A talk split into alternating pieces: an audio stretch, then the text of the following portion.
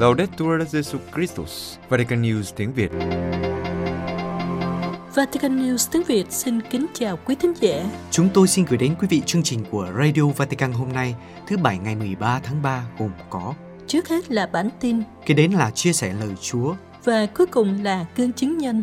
Bây giờ kính mời quý vị cùng Ngọc Huynh và Xuân Khánh theo dõi tin tức. Đức Thánh Cha tiếp các tham dự viên khóa học về tòa trong. Vatican trong cuộc gặp gỡ các tham dự viên khóa học về tòa trong do Tòa Ân giải tối cao tổ chức dưới hình thức trực tuyến từ ngày 8 đến 12 tháng 3, Đức Thánh Cha Francisco nói rằng tình yêu thân nhân là cách các hối nhân sống tương ứng với tình yêu họ nhận được từ Thiên Chúa qua bí tích hòa giải. Trong diễn văn, trước hết, Đức Thánh Cha nói về hành động phó thác chính mình cho tình yêu. Đây là một hành động đức tin. Đức tin không chỉ là một loạt các khái niệm hay lời tuyên xưng, nhưng được diễn tả và được hiểu trong tương quan giữa Thiên Chúa và con người và giữa con người với Thiên Chúa. Đức tin là cuộc gặp gỡ với Thiên Chúa, đấng thương xót, là phó mình trong vòng tay của tình yêu nhiệm màu và quảng đại này. Vì vậy, bước đầu tiên của việc xưng tội tốt là phó thác chính mình cho Chúa để mình được gần với đấng thương xót. Do đó, linh mục giải tội phải có khả năng ngạc nhiên trước anh chị em mình, những người nhờ đức tin cầu xin ơn tha thứ của Thiên Chúa và chỉ nhờ đức tin họ phó thác chính mình cho Chúa trong bí tích hòa giải. Từ đó, xưng tội là để cho mình được biến đổi bởi tình yêu. Trong điểm thứ hai này, Đức Thanh Cha nhắc rằng mỗi cá nhân không thay đổi vì một loạt giới luật khô khan, nhưng vì sự quyến rũ của tình yêu được nhận thức và dâng hiến một cách tự do. Trong bí tích hòa giải, hôn nhân gặp được tia sáng của Thiên Chúa, đấng là tình yêu, họ để mình được biến đổi bởi tình yêu.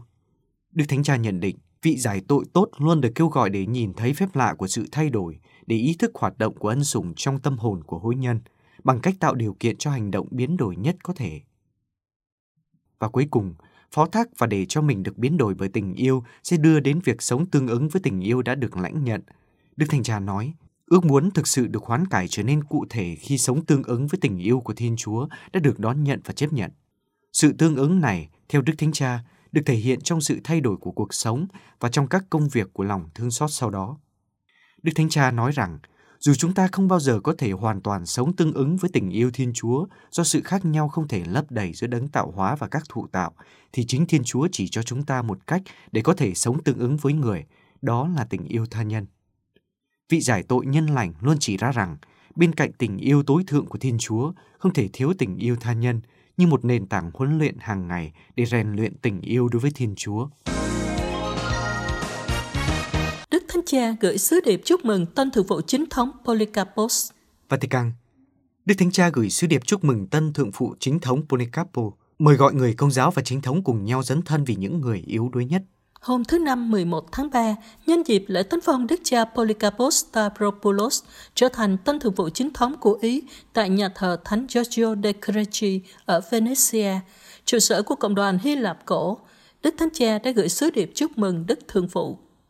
Ngài viết, Tôi hiệp nhất với Đức Thượng Phụ, hàng giáo sĩ và các tín hữu hiện diện, khẩn cầu Chúa Cha, nguồn mọi ân phúc, chúc lành cho Đức Thượng Phụ và sứ vụ của Ngài.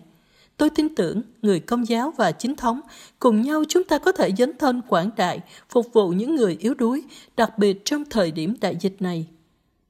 Trong sứ điệp, Đức Thánh Cha cũng tin tưởng với sự trợ giúp của Chúa, sự hiệp thông sẽ đưa hai giáo hội tới sự hiệp nhất hữu hình trọn vẹn. Nhân dịp này, Đức Hồng Y Cốc, Chủ tịch Hội đồng Tòa Thánh về Hiệp nhất các tín hữu Kitô cũng đã gửi một sứ điệp đến Đức Tân thượng Vụ, nhắc lại tầm quan trọng của việc cùng nhau dấn thân trong khi rao giảng lời Chúa, giáo dục thế hệ trẻ và phục vụ những người đang gặp khó khăn nhằm đóng góp thực sự và hiệu quả vào hành trình hướng tới sự tái lập trọn vẹn sự hiệp thông giữa các giáo hội. Đại diện mới của Tòa Thượng phụ Đại kết ở Ý đã được Thượng hội đồng của Tòa Thượng phụ Đại kết nhất trí bầu vào ngày 14 tháng 1 năm nay dưới sự chủ trì của Thượng phụ Đại kết Bartholomeus sau khi Thượng phụ Gennadios qua đời vào ngày 16 tháng 10 năm ngoái. Đức Thượng phụ Polycarpus sinh năm 1963 tại Lepanto, Hy Lạp, sau khi tốt nghiệp thần học tại Đại học Athens từ năm 1988 đến 1990 nhờ học bổng của Hội đồng Tòa Thánh về Hiệp nhất các tín hữu Kitô, Ngài theo học một khóa cập nhật tại Học viện Giáo hoàng Đông Phương. Năm 1990, Ngài được thụ phong linh mục tại Constantinople. Vào tháng 6 năm 2007, Ngài được bầu bởi Thượng Hội đồng của Tòa Thượng phụ Đại kết Constantinople của Tây Ban Nha và Bồ Đào Nha, nơi Ngài đã thành lập nhiều giáo xứ trong số các cộng đồng chính thống giáo ở bán đảo Iberia. Đức Hồng Y Santri kêu gọi quảng đại quyên góp giúp đỡ các Kitô hữu tại Thánh địa. Vatican trong thư công bố ngày 11 tháng 3, một lần nữa, Đức Hồng Y Leonardo Santri, Tổng trưởng Bộ các giáo hội Đông Phương, lên tiếng kêu gọi các Kitô hữu trên toàn thế giới quảng đại ủng hộ trong cuộc lạc quyên hàng năm vào thứ Sáu tuần Thánh để trợ giúp các Kitô hữu tại Thánh địa. Theo Đức Hồng Y Santri, cuộc lạc quyên ủng hộ Thánh địa được tổ chức xuất phát từ mong muốn của các giáo hoàng duy trì mối liên kết chặt chẽ giữa tất cả các tín hữu và các nơi thánh. Ngài cho biết, đây là nguồn hỗ trợ vật chất chính cho đời sống các Kitô hữu ở đất thánh và là cách thế đặc biệt mà giáo hội cung cấp cho con cái của mình ở những nơi khác trên thế giới để bày tỏ tình liên đới với các cộng đồng giáo hội ở Trung Đông. Đức Hồng Y nhắc nhở các Kitô hữu, mỗi tuần thánh, chúng ta trở thành những người hành hương cách thiêng liêng đến Jerusalem và chiêm ngắm mầu nhiệm của Chúa Giêsu, Chúa chúng ta, đấng đã chết và sống lại. Kinh nghiệm này, Đức Hồng Y nói, là nền tảng của mô hình huynh đệ mới bắt nguồn từ công việc hòa giải và hòa bình giữa tất cả các dân tộc do đấng bị đóng đinh thực hiện. Năm 2020 là một năm thử thách đối với các Kitô hữu tại Thánh Địa. Do tình trạng cách ly, họ mất việc làm vì không có tín hữu hành hương. Đức Hồng Y cho biết, do đại dịch, quyên góp trợ giúp cho Thánh Địa cũng bị sút giảm. Ngài mời gọi các tín hữu theo gương người Samaria nhân hậu vượt thắng sự rừng rưng. Do đó, Đức Hồng Y hy vọng rằng Cuộc quyên góp giúp Thánh Địa năm nay là một cơ hội cho mọi người không phớt lờ tình trạng khó khăn của các anh chị em của chúng ta ở Thánh Địa, nhưng đỡ gánh nặng cho họ. Ngài nhấn mạnh rằng, chúng ta đừng quên chăm sóc cho các nơi thánh, những nơi là bằng chứng cụ thể của mầu nhiệm nhập thể của Chúa Giêsu và sự hy sinh sự sống của người cho chúng ta và vì ơn cứu độ của chúng ta. Tòa án tối cao Malaysia cho phép các Kitô hữu sử dụng từ Allah để nói về Thiên Chúa. Malaysia sau cuộc chiến pháp lý kéo dài 10 năm, ngày 10 tháng 3, Tòa án tối cao Malaysia đã ra phán quyết rằng các Kitô hữu của nước này có thể sử dụng từ Allah để nói về Thiên Chúa trong các lời cầu nguyện, các văn bản và các nghi thức tôn giáo của họ. Phán quyết của Tòa án tối cao Malaysia đã lật ngược lệnh cấm kéo dài và chấm dứt tranh luận đã kéo dài hơn 30 năm. Tòa án đã phê chuẩn việc sử dụng ba từ trong các ấn phẩm Kitô giáo cho mục đích giáo dục. Kaaba nghĩa là đền thánh của đạo hồi ở Makkah, Batula, nhà của Chúa và Solat, cầu nguyện. 13 năm sau khi vụ án bắt đầu, thẩm phán Nobe Arifin đã cấp cho bà Jean Island Lawrence Bill, một ký tố hữu gốc Sarakan, quyền hiến pháp sử dụng từ Allah cho các hoạt động tôn giáo của bà. Vụ án bắt đầu năm 2008 khi cơ quan chức năng tại sân bay Malaysia đã tịch thu 8 đĩa CD về tài liệu giáo dục mà bà Lawrence Bill mang về từ Indonesia. Năm 2014, tòa án tuyên bố việc thu giữ là bất hợp pháp và tài liệu đã được trả lại cho bà vào năm sau, trong khi vấn đề sử dụng từ Allah vẫn chưa được giải quyết. Phán quyết ban đầu được dự kiến đưa ra vào năm 2018 nhưng đã bị hoãn lại nhiều lần. Phán quyết của tòa án hôm 10 tháng 3 cũng hủy bỏ thông tư của Bộ Nội vụ cấm sử dụng từ Allah trong các ấn phẩm của Kitô giáo khi xem xét vấn đề trật tự công cộng. Theo tòa án, Bộ Nội vụ đã vượt quá quyền hạn của mình và vi phạm hiến pháp. Thẩm phán nói, quyền tự do tôn giáo được bảo vệ tuyệt đối ngay cả trong những thời điểm có nguy cơ đe dọa trật tự công cộng. Chính phủ Malaysia vẫn chưa cho biết liệu họ có kế hoạch kháng cáo phán quyết hay không. Các tình tiết gây tranh cãi đã xảy ra trong quá trình của sự việc vào tháng 1 năm 2014. Khoảng 300 cuốn kinh thánh đã bị thu giữ. Trước đó, vào tháng 10 năm 2013, Tòa Phúc thẩm phán quyết rằng tuần báo công giáo Herald có thể sử dụng từ Allah cho Thiên Chúa của Kitô giáo. Một từ điển Latin Malaysia có từ 400 năm trước cho thấy rằng từ Allah đã được dùng trong ngôn ngữ địa phương. Giáo hội Nhật Bản cảm ơn thế giới đã giúp đỡ Fukushima trong 10 năm qua. Tokyo, các giám mục Nhật Bản gửi lời cảm ơn đến mọi người trên thế giới vì đã giúp đỡ Nhật Bản và hỗ trợ tái thiết các khu vực bị ảnh hưởng bởi tam đại họa ở Fukushima. Giáo hội hứa sẽ tiếp tục làm việc để tái thiết cộng đoàn địa phương và mang lại hy vọng cho người dân. Các giám mục đã bày tỏ như trên trong một sứ điệp được phổ biến bằng tiếng Anh trong ngày tưởng niệm thảm họa. Năm nay, tròn 10 năm tam đại họa, động đất, sóng thần và vụ nổ nhà máy điện hạt nhân tấn công bờ biển Thái Bình Dương thuộc vùng Tohoku, miền đông Nhật Bản vào ngày 11 tháng 3 năm 2011. Gần 20.000 người đã chết trong thảm họa đó và theo chính phủ thống kê, từ tháng 10 năm 2020, hơn 40.000 người tiếp tục sống như những người phải di rời. Các giám mục viết trong sứ điệp, trước sự tàn phá không thể tưởng tượng được, không chỉ Nhật Bản, nhiều người từ khắp nơi trên thế giới đã giúp đỡ và hỗ trợ. Chúng tôi bày tỏ lòng biết ơn chân thành đến các anh chị em trên khắp thế giới vì sự hỗ trợ tinh thần và tài chính cho các hoạt động tái thiết giáo hội Nhật Bản trong thập kỷ qua. Chúng tôi đặc biệt cảm ơn tất cả những người đã mau mắn đến các căn cứ tình nguyện và tham gia các hoạt động để sát cánh cùng người dân vùng thiên tai. Thực tế, khi đại họa xảy đến, ngay lập tức giáo hội đã làm việc cùng với dân chúng bị ảnh hưởng, thành lập một trung tâm hỗ trợ tái thiết trong giáo phận Sendai. Và trong 10 năm qua, với nhiều hình thức khác nhau, 16 giáo phận của Nhật Bản đã hỗ trợ tại nơi xảy ra thảm họa. Các giám mục viết tiếp, Giáo hội Công giáo đã làm việc và sẽ tiếp tục làm việc với các cộng đoàn bị ảnh hưởng để tạo ra hy vọng sống. Khi đi đầu trong việc hỗ trợ tái thiết, giáo phận Sendai đã lấy một sự sáng tạo mới làm phương châm và đã chọn tiến về phía trước với hy vọng. Các hoạt động hỗ trợ của giáo hội sẽ không kết thúc sau 10 năm và qua các giáo sứ, giáo hội Nhật Bản sẽ tiếp tục đóng góp vào việc tái thiết các cộng đoàn địa phương. Các giám mục kết thúc sứ điệp nhắc lại chuyến tông du của Đức Thánh Cha đến Nhật Bản. Khi Đức Thánh Cha Francisco đến thăm Nhật Bản vào tháng 11 năm 2019, gặp gỡ người dân từ các khu vực bị ảnh hưởng bởi thảm họa Tohoku, Ngài nói, không ai tự tái thiết một mình, không ai có thể bắt đầu lại một mình. Điều cần thiết là phải tìm được một bàn tay thân thiện, một bàn tay huynh đệ, có khả năng giúp không chỉ nâng thành phố lên mà còn là ánh mắt và hy vọng. Được truyền cảm hứng từ những lời này, giáo hội công giáo ở Nhật Bản sẽ tiếp tục đồng hành cùng người dân Tohoku như những người bạn, những người anh chị em. Chúng tôi sẽ cung cấp không chỉ hỗ trợ vật chất mà là một mối dây liên đới và niềm hy vọng lan tỏa khắp thế giới. Tòa Thánh kêu gọi chống lại các nguyên nhân cơ cấu của nghèo đói và bất bình đẳng. Geneva, Đức Tổng giám mục Ivan Djokovic, quan sát viên thường trực của Tòa Thánh cạnh các tổ chức Liên Hợp Quốc ở Geneva, kêu gọi Tổ chức Thương mại Thế giới nhân danh tình liên đới và công ích, chống lại đói nghèo và sự tranh lệch. Hôm thứ Năm 11 tháng 3, phát biểu tại cuộc họp của Tổ chức Thương mại Thế giới, Đức Tổng giám mục Ivan Djokovic nói, đại dịch COVID-19 đòi hỏi một lập trường có trách nhiệm của toàn thể cộng đồng quốc tế. Ngày nay, hơn bao giờ hết, cộng đồng quốc tế phải hợp lực để tìm kiếm một tương lai bền vững, bao gồm và công bằng cho tất cả. Quan sát viên thường trực của Tòa Thánh đề cập đặc biệt đến các nước kém phát triển, nơi phải gánh chịu nhiều nhất về tình trạng khẩn cấp y tế do những khó khăn đã có từ trước, bao gồm thu nhập bình quân đầu người thấp, mức độ phát triển toàn diện con người không đủ và rất dễ bị tổn thương trước các cú sốc bên ngoài. Đức Tổng giám mục nhắc lại, khi đối mặt với quá nhiều đau khổ và nghịch cảnh, chúng ta không thể chỉ im lặng, nhưng qua các quyết định, chúng ta được kêu gọi thực hiện cam kết chung của chúng ta vì lợi ích của gia đình nhân loại. Chúng ta được kêu gọi suy nghĩ và hành động trong tình liên đới. Điều đó cũng có nghĩa là chống lại các nguyên nhân cơ cấu của nghèo đói và bất bình đẳng. Đại diện Tòa Thánh nói thêm, 13% dân số thế giới thuộc các nước kém phát triển – Hàng ngày các nước này đang đấu tranh chống lại nghèo đói, tìm kiếm tăng trưởng kinh tế cao hơn để đạt được chuyển đổi cơ cấu và xây dựng năng lực sản xuất. Nhưng đại dịch đã làm trầm trọng thêm những thách đố này, đưa các quốc gia này đến một viễn cảnh rất ảm đạm, đặc biệt liên quan đến việc đạt được các mục tiêu về y tế và giáo dục.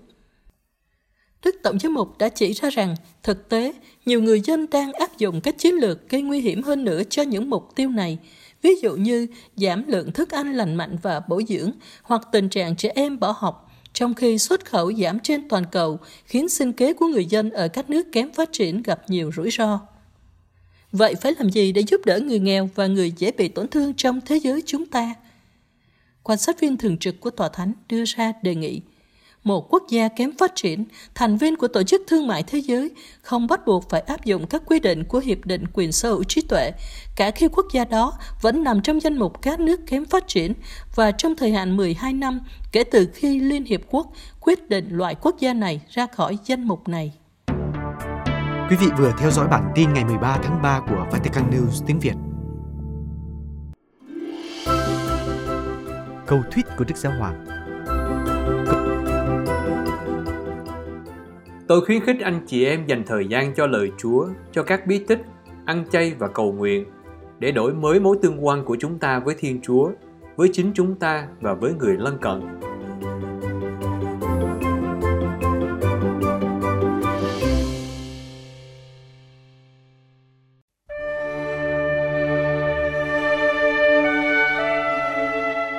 Vatican News tiếng Việt Chuyên mục Chia sẻ lời Chúa Cha Đa Minh Vũ Duy Cường dòng tên chia sẻ lời Chúa Chúa Nhật thứ 4 mùa chay.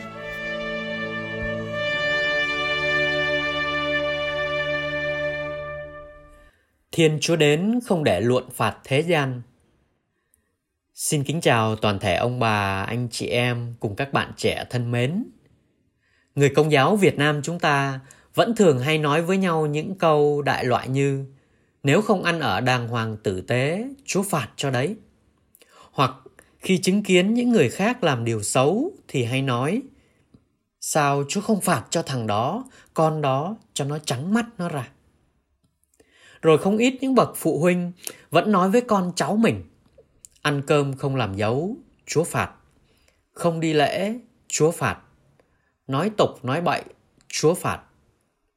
Thực tế chưa bị Chúa phạt thì đã bị người lớn vả cho một cái vào miệng nếu trẻ con nói những lời tục tĩu.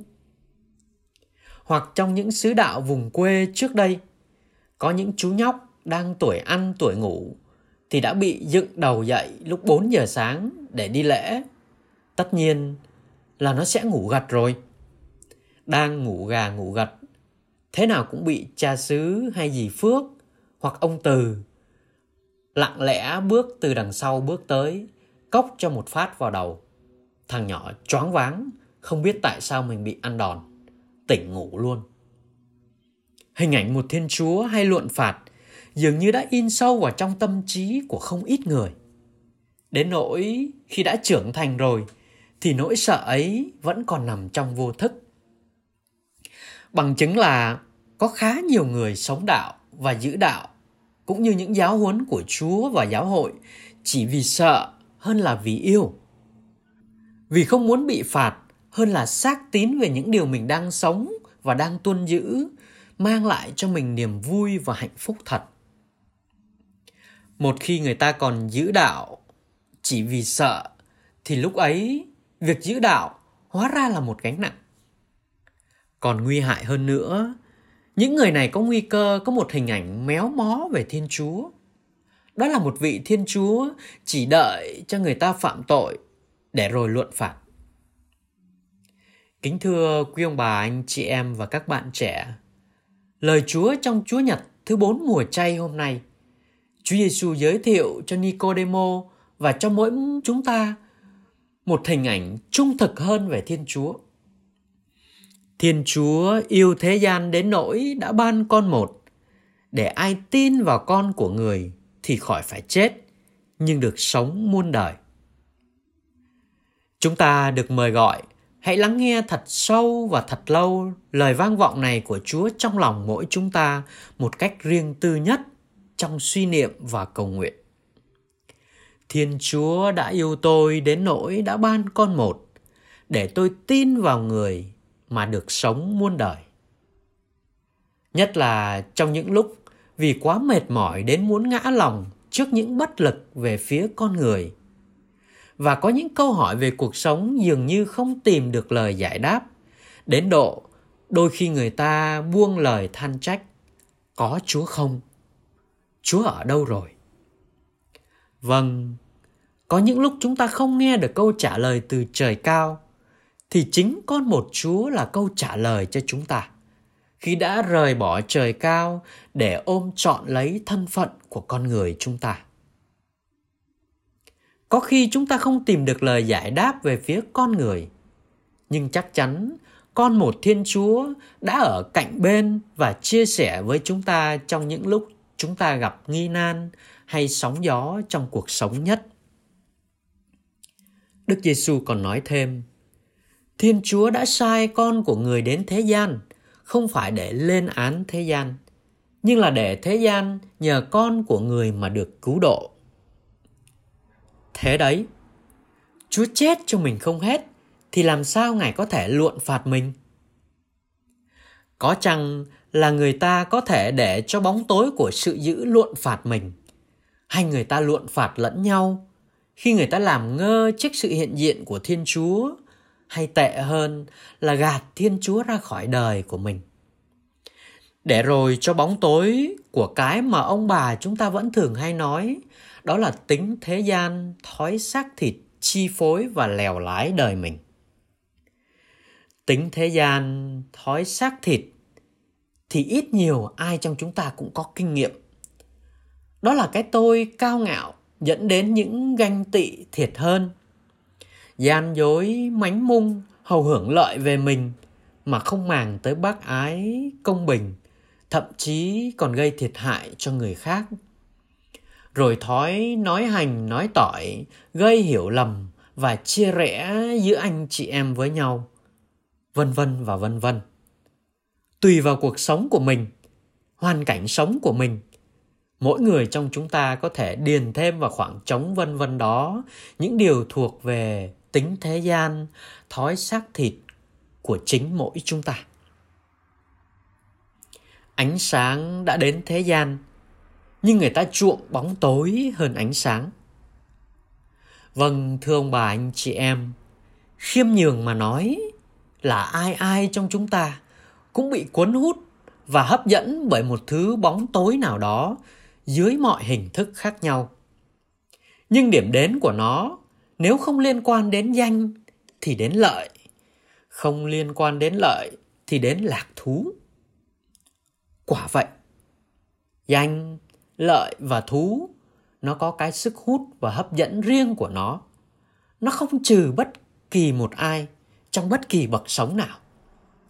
Nếu người ta không tỉnh táo nhận ra rằng những thứ đó sẽ không dẫn người ta đến tình yêu, sự sống thật, và rồi rốt cuộc nó cũng qua đi một cách chóng vánh như cái thế gian này mà thôi. Chúng ta đã đi hơn nửa chặng đường của 40 ngày mùa chay thánh.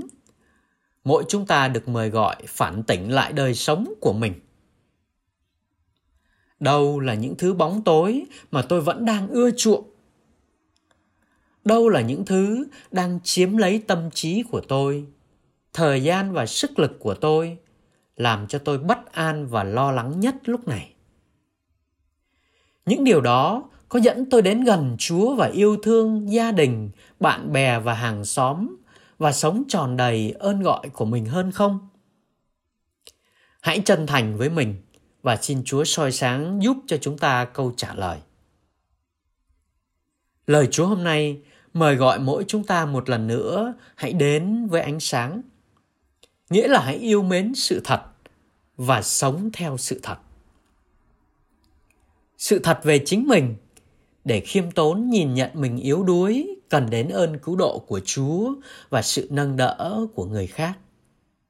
Sự thật nơi anh chị em xung quanh chúng ta để cảm thông, bao dung và quảng đại hơn với nhau và đón nhận nhau hơn. Và cuối cùng là sự thật về Thiên Chúa, nơi sứ điệp của tin mừng hôm nay đó là Thiên Chúa đã yêu thế gian, yêu mỗi chúng ta đến nỗi đã thân hành đến với chúng ta, chia sẻ cuộc sống với chúng ta và sẵn sàng chết vì tội lỗi chúng ta. Ngài mời gọi chúng ta hãy bước theo Ngài để trở về với nguồn của tình yêu thật và có được sự sống đời đời vì đấng ấy là đường, là sự thật và là sự sống. Amen.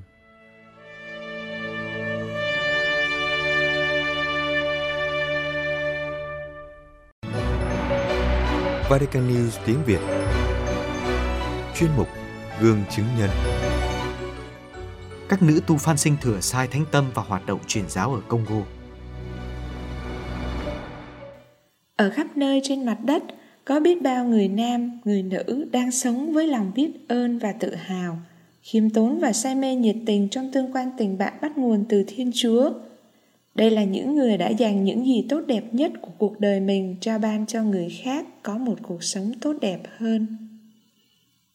Trong số đó có Sarita Banjarin, 75 tuổi, y tá thuộc hội dòng các nữ tu phan sinh thừa sai thánh tâm, từ năm 1995, sinh sống và phục vụ ở khu rừng xích đạo phức tạp của Congo Brazzaville, sông B.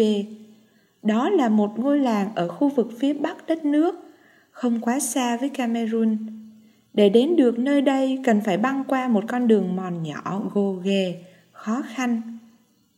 Đây là nơi sinh sống của người Bantu, nhưng phần lớn là những người được gọi là người lùn. Nhóm người này sống trong các túp lều bằng đất và lá. Thức ăn là những thứ có sẵn trong rừng như động vật, trái cây, rễ cây. Sarita cho biết họ rất nghèo và bị người Bantu phân biệt đối xử. Họ chỉ có thể làm những công việc khiêm tốn và vì vậy số tiền nhận được cũng rất ít ỏi. Sơ nói, trước khi đến Congo, Sơ đã sống 20 năm ở Cameroon.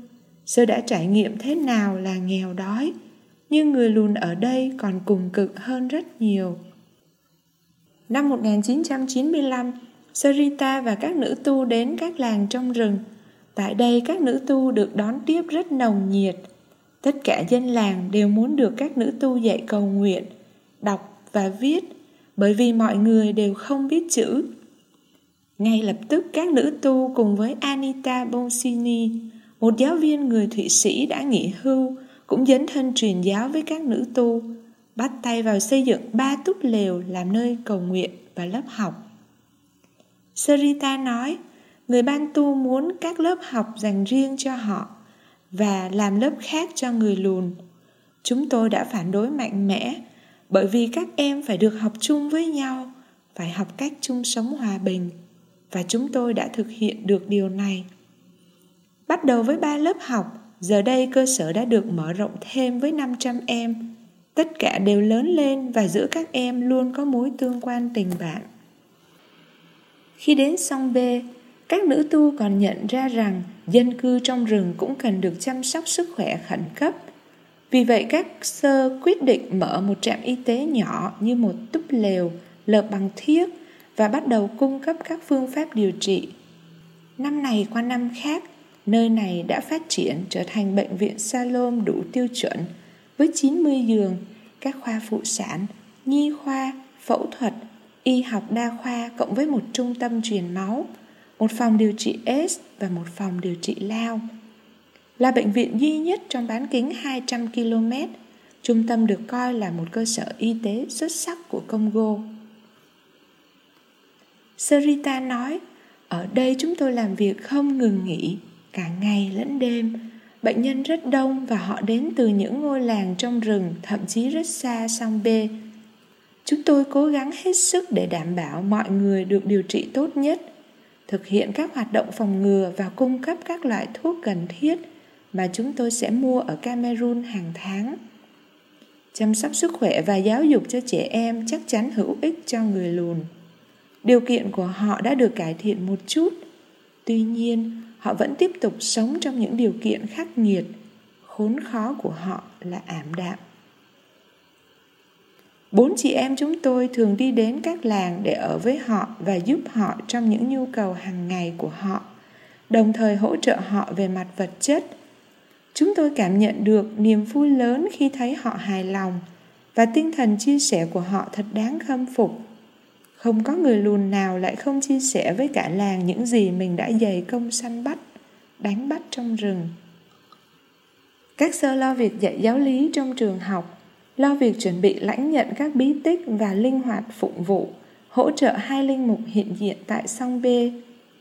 Sarita bày tỏ, tôi biết ơn hội dòng, tôi luôn được khích lệ, nâng đỡ từ các chị em trong hội dòng. Trên tất cả, Tôi tạ ơn Chúa đã cho phép tôi thực hiện ước mơ của tuổi trẻ, sống tin mừng ở châu Phi, cống hiến cho những người nghèo nhất trong số những người nghèo. Tất nhiên, cuộc sống trong rừng rất vất vả. Ví dụ, tôi đã trải qua nhiều đêm trong thảm thực vật dày đặc với một chiếc xe bị hỏng để chờ mong ai đó đến giúp đỡ. Nhưng, giống như những niềm vui và sự hài lòng, những khó khăn là một phần của đời sống lan báo tin mừng – và cần phải đối diện với lợi ích của những người Chúa giao cho chúng tôi chăm sóc. Đối với những ai cảm thấy được mời gọi tham gia đời sống truyền giáo nhưng sợ hãi về những nguy hiểm mà nó gây ra, cho phép tôi nói, đừng sợ. Chúa và một thời điểm thích hợp sẽ ban cho mỗi người can đảm, sức mạnh, ý chí, nghị lực và phương tiện để thực hiện công việc chăm sóc của người môn đệ mang bánh và cá chúa sẽ làm cho thức ăn được nhân lên.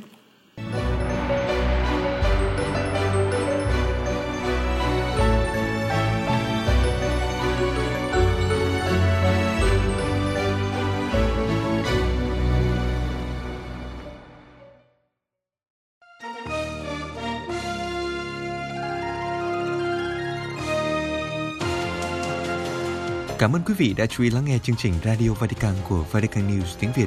Xin Thiên Chúa chúc lành cho quý vị và toàn gia quyến. Laudetur Jesu Christus, ngợi khen Chúa Giêsu Kitô.